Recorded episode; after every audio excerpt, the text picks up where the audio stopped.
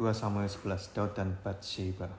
Pada pergantian tahun pada waktu raja-raja biasanya maju berperang, maka Daud menyuruh Yoab maju beserta, orang-orangnya dan seluruh orang Israel. Mereka memusnahkan Bani Amon dan mengepung kota Raba, sedang Daud sendiri tinggal di Yerusalem.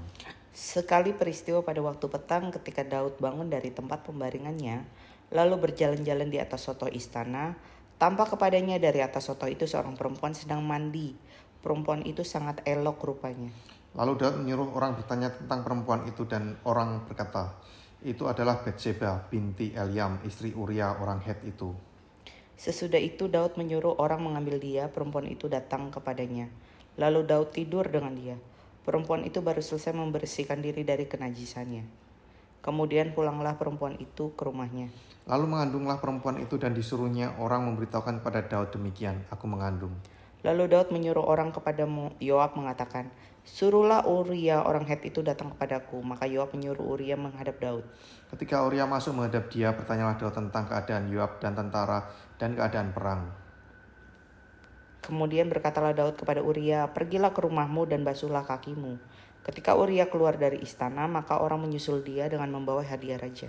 Tetapi Uria membaringkan diri di depan pintu istana bersama-sama hamba tuannya dan tidak pergi ke rumahnya. Diberitahukan kepada Daud demikian. Uria tidak pergi ke rumahnya, lalu berkatalah Daud kepada Uria, Bukankah engkau baru pulang dari perjalanan? Mengapa engkau tidak pergi ke rumahku? Tetapi Uria berkata kepada Daud, Tabut serta orang Israel dan orang Yehuda diam di dalam pondok. Juga tuanku Yoab dan hamba-hamba tuanku sendiri berkemah di padang. Masakan aku pulang ke rumahku untuk makan dan minum dan tidur dengan istriku demi hidupmu dan demi nyawamu. Aku tak akan melakukan hal itu.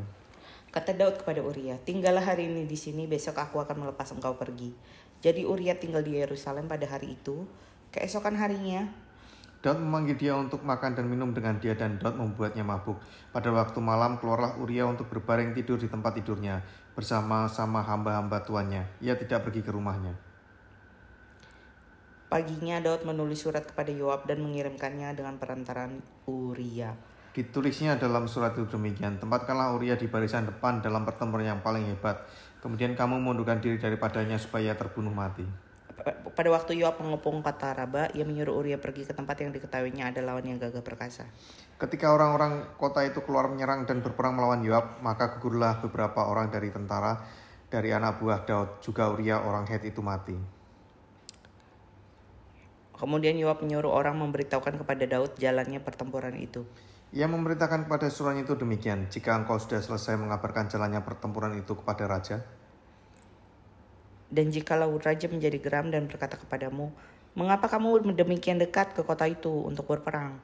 Tidakkah kamu tahu bahwa orang akan memanah dari atas tembok?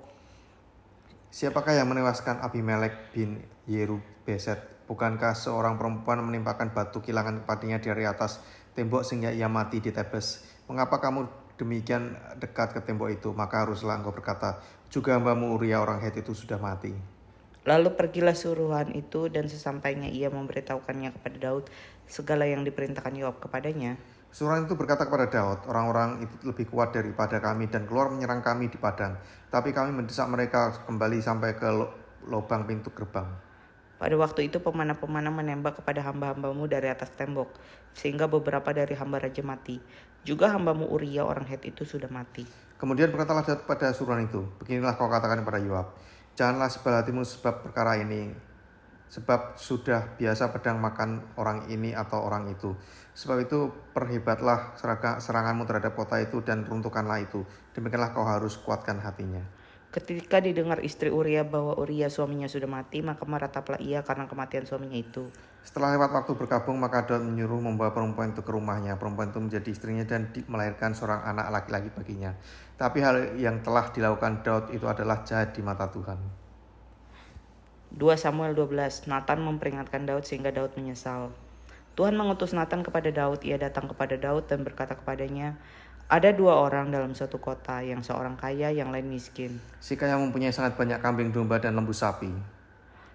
Si miskin tidak mempunyai apa-apa selain dari seekor anak domba betina yang kecil yang dibeli dan dipeliharanya. Anak domba itu menjadi besar padanya bersama-sama dengan anak-anaknya, makan dari suapnya dan minum dari pialanya, dan tidur di pangkuannya seperti seorang anak perempuan baginya. Pada suatu waktu orang kaya itu mendapat tamu dan ia merasa sayang mengambil seorang seekor dari kambing dombanya atau lembunya untuk memasaknya bagi pengembara yang datang kepadanya itu. Jadi ia mengambil anak domba betina kepunyaan si miskin itu dan memasaknya bagi orang yang datang kepadanya itu. Lalu Daud menjadi sangat marah karena orang itu dan ia berkata kepada Nathan, Demi Tuhan yang hidup, orang yang melakukan itu harus dihukum mati. Dan anak domba betina itu harus dibayarkan gantinya empat kali lipat karena ia telah melakukan hal itu dan oleh karena ia tidak kenal belas kasihan. Kemudian berkatalah Nathan kepada Daud, Engkaulah orang itu. Beginilah firman Tuhan Allah Israel. Akulah yang mengurapi engkau menjadi raja atas Israel, dan akulah yang melepaskan engkau dari tangan Saul. Telah kuberikan isi rumah tuanmu kepadamu dan istri-istri tuanmu ke dalam pangkuanmu. Aku telah memberikan kepadamu kaum Israel dan Yehuda. Dan seandainya itu belum cukup tentu kutambahkan lagi ini dan itu kepadamu. Mengapa engkau menghina Tuhan dengan melakukan apa yang jahat di matanya? Uria orang Het itu kau biarkan tewas dengan pedang. Istrinya kau ambil menjadi istrimu. Dan dia sendiri telah kau biarkan dibunuh oleh pedang Bani Amon. Oleh sebab itu pedang tidak akan menyingkir dari keturunanmu sampai selamanya. Karena engkau telah menghina aku dan mengambil istri Uria orang Het itu untuk menjadi istrimu. Demi beginilah firman Tuhan bahwasanya malapetaka akan kutimpakan ke atasmu yang datang dari kaum keluargamu sendiri. Aku akan mengambil istri-istrimu di depan matamu dan memberikannya kepada orang lain Orang itu akan tidur dengan istri-istrimu di siang hari. Sebab engkau telah melakukan secara tersembunyi, tapi aku akan melakukan hal itu di depan seluruh Israel secara terang-terangan. Lalu berkatalah Daud kepada Nathan, Aku sudah berdosa kepada Tuhan dan Nathan berkata kepada Daud, Tuhan telah menjauhkan dosamu itu dan engkau tidak akan mati. Walaupun demikian karena engkau telah ber, karena engkau dengan perbuatan ini telah sangat menista Tuhan, pastilah anak yang lahir bagimu itu akan mati. Kemudian pergilah Nathan ke rumahnya dan Tuhan menulahi anak yang dilahirkan bekas istri Uria bagi Daud sehingga sakit. Lalu Daud memohon kepada Allah oleh karena anak itu ia berpuasa dengan tekun dan apabila ia masuk ke dalam semalam-malaman ia itu ia berbaring di tanah. Maka datanglah kepadanya para tua-tua yang di rumahnya untuk meminta ia bangun dari lantai. Tetapi ia tidak mau, juga ia tidak makan bersama-sama dengan mereka. Pada hari yang ketujuh matilah anak itu dan bagai-bagai Daud takut memberitahukannya kepadanya bahwa anak itu telah mati. Sebab mereka berkata, ketika anak itu masih hidup, kita telah berbicara kepadanya, tapi ia tidak menghiraukan perkataan kita. Bagaimana kita dapat mengatakan kepadanya, anak itu sudah mati, jangan-jangan ia mencelakakan diri. Ketika Daud melihat bahwa pegawai-pegawainya berbisik-bisik, mengertilah ia bahwa anaknya sudah mati. Lalu Daud bertanya kepada pegawai-pegawainya, Sudah matikah anak itu? Jawab mereka sudah. Lalu Daud bangun dari lantai, ia mandi dan berurap dan bertukar pakaian. Ia masuk ke dalam rumah Tuhan dan sujud menyembah. Sudah itu pulanglah ia ke rumahnya. Dan atas permintanya dihidangkan kepadanya roti lalu ia makan. Berkatalah pegawai-pegawainya kepadanya, apakah artinya hal yang kau perbuat ini? Oleh karena anak yang masih hidup itu engkau berpuasa dan menangis. Tetapi sesudah anak itu mati engkau bangun dan makan. Jawabnya, selagi anak itu hidup aku berpuasa dan menangis karena pikirku. Siapa tahu Tuhan mengasihani aku sehingga anak itu tetap hidup. Tetapi sekarang ia sudah mati. Mengapa aku harus berpuasa? Dapatkah aku mengembalikannya lagi? Aku yang akan pergi kepadanya tetapi ia tidak akan kembali kepadaku. Kemudian Daud menghibur hati Bathsheba istrinya. Ia menghampiri perempuan itu dan tidur dengan dia. Dan perempuan itu melahirkan seorang anak laki-laki. Lalu Daud memberi nama Salomo kepada anak itu. Tuhan mengasihi anak ini. Dan dengan perantaraan Nabi Nathan ia menyuruh menamakan anak itu Yedija oleh karena Tuhan. Perang melawan Bani Amon berakhir. Yoab berperang melawan Raba, kota Bani Amon, dan ia merebut kota kerajaan. Lalu Yoab menyuruh orang kepada Daud dengan pesan, Aku berperang melawan kota Raba dan telah merebut pula kota air. Oleh sebab itu, kumpulkanlah sisa tentara, kepunglah kota itu dan rebutlah, supaya jangan aku yang merebut kota itu, dan jangan nama aku menjadi juga nama kota itu. Sesudah itu Daud mengumpulkan seluruh tentara, ia berangkat ke kota Raba dan berperang melawannya, lalu merebutnya. Ia mengambil mahkota dari kepala raja mereka, beratnya setalin tamas, bertatakan sebuah batu permata yang mahal dan itu dikenakan pada kepala Daud juga diangkutnya banyak sekali jaran dari kota itu. Penduduk kota itu diangkutnya dan dipaksanya bekerja dengan gergaji, penggerek besi dan kapak. Juga dipekerjakannya mereka di tempat pembuatan batu bata. Demikianlah juga diperlakukan Daud segala kota Bani Amon. Sesudah itu pulanglah Daud dengan seluruh tentara ke Yerusalem. Tutawarih 20. Perang melawan Bani Amon berakhir. Pada pergantian tahun pada waktu Raja Raja biasanya maju berperang, maka Yoab membawa keluar bala tentaranya. Lalu ia memusnahkan negeri Bani Anomon. Kemudian ia maju dan mengepung kota Raba, sedangkan Daud sendiri tinggal di Yerusalem. Yoab memukul kalah Raba dan meruntuhkannya. Sesudah itu Daud mengambil mahkota dari kepala raja mereka dan beratnya ternyata setalenta emas. Bertatahkan sebuah batu permata yang mahal dan itu dikenakan kepada kepala Daud. Juga diangkutnya banyak sekali jarahan dari kota itu. Penduduk kota itu diangkutnya dan dipaksanya bekerja dengan gergaji, pengerek besi, dan kapak. Demikianlah juga diperlakukan Daud segala kota Bani Amon. Sudah itu pulanglah Daud dengan seluruh tentara ke Yerusalem. Peperangan melawan orang Filistin. Sesudah itu timbullah pertempuran melawan orang Filistin di Gezer. Pada waktu itu Sipkai orang Husa memukul Kalasipai, seorang dari keturunan raksasa dan mereka ditundukkan. Maka terjadi lagi pertempuran melawan orang Filistin. Lalu Elhanan bin Yair menewaskan Lahmi, saudara Goliat orang Gad itu yang gagang tombaknya seperti pesa tukang tenun.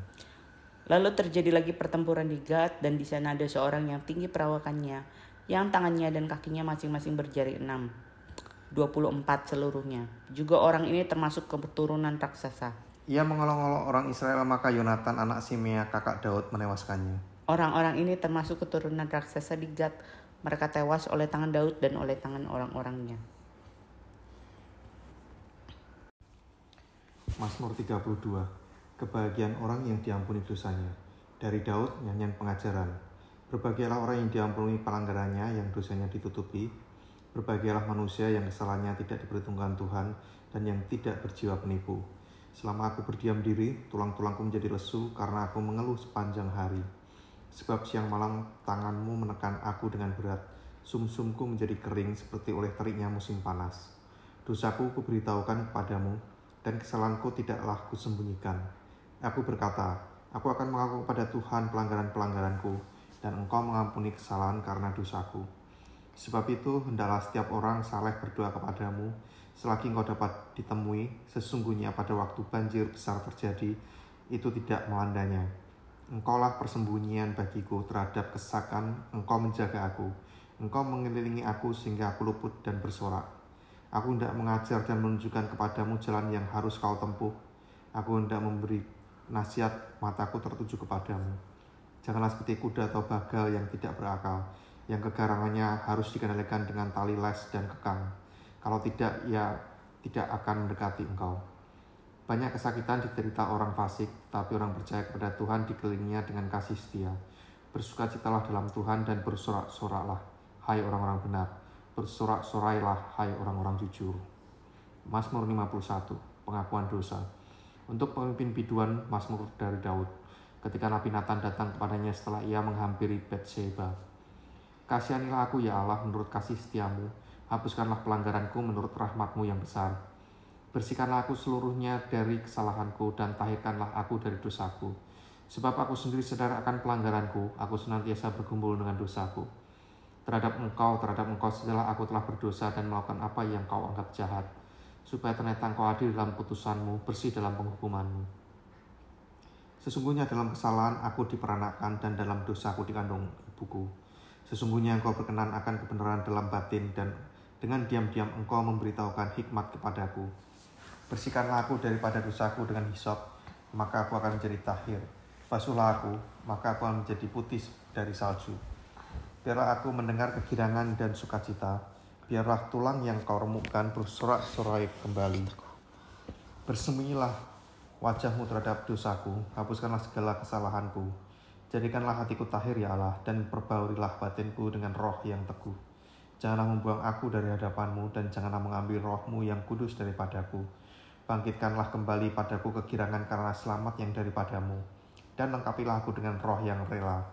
Maka aku akan mengajarkan jalan-jalanmu kepada orang-orang yang melakukan pelanggaran, supaya orang-orang berdosa berbalik kepadamu. Lepaskanlah aku dari hutang darah ya Allah, Allah keselamatanku.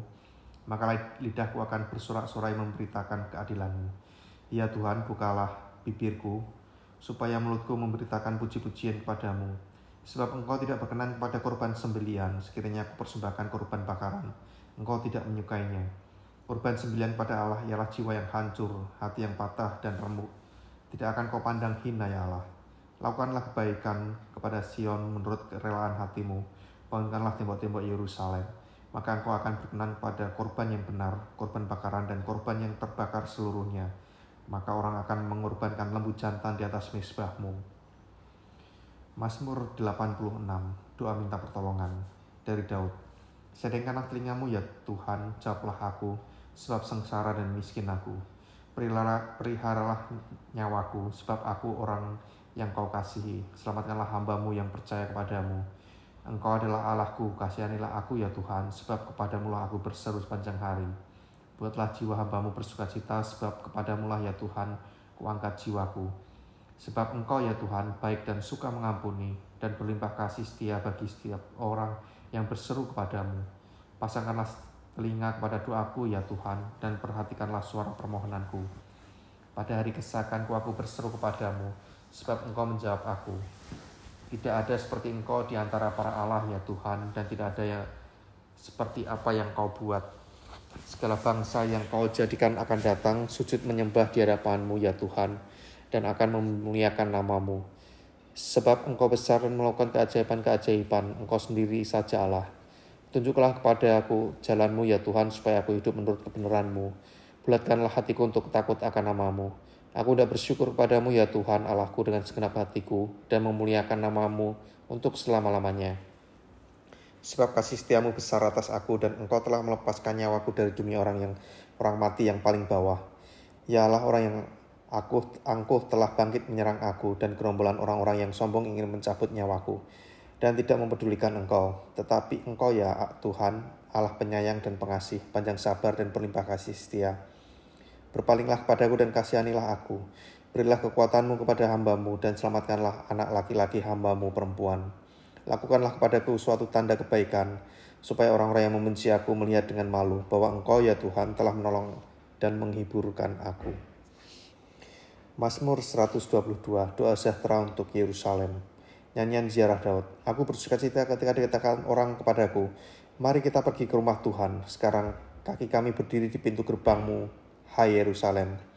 Hai Yerusalem yang telah didirikan sebagai kota yang bersambung rapat, ke mana suku-suku berziarah ini suku-suku Tuhan untuk bersyukur pada nama Tuhan sesuai dengan peraturan bagi Israel.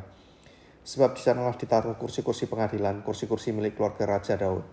Berdoalah untuk kesejahteraan Yerusalem, biarlah orang-orang yang mencintai mendapat sentosa. Biarlah kesejahteraan ada di lingkungan tembokmu dan sentosa di dalam purimu oleh karena saudaraku dan teman-temanku aku hendak mengucapkan, semoga kesejahteraan ada di dalammu. Oleh karena rumah Tuhan Allah kita, aku hendak mencari kebaikan bagimu.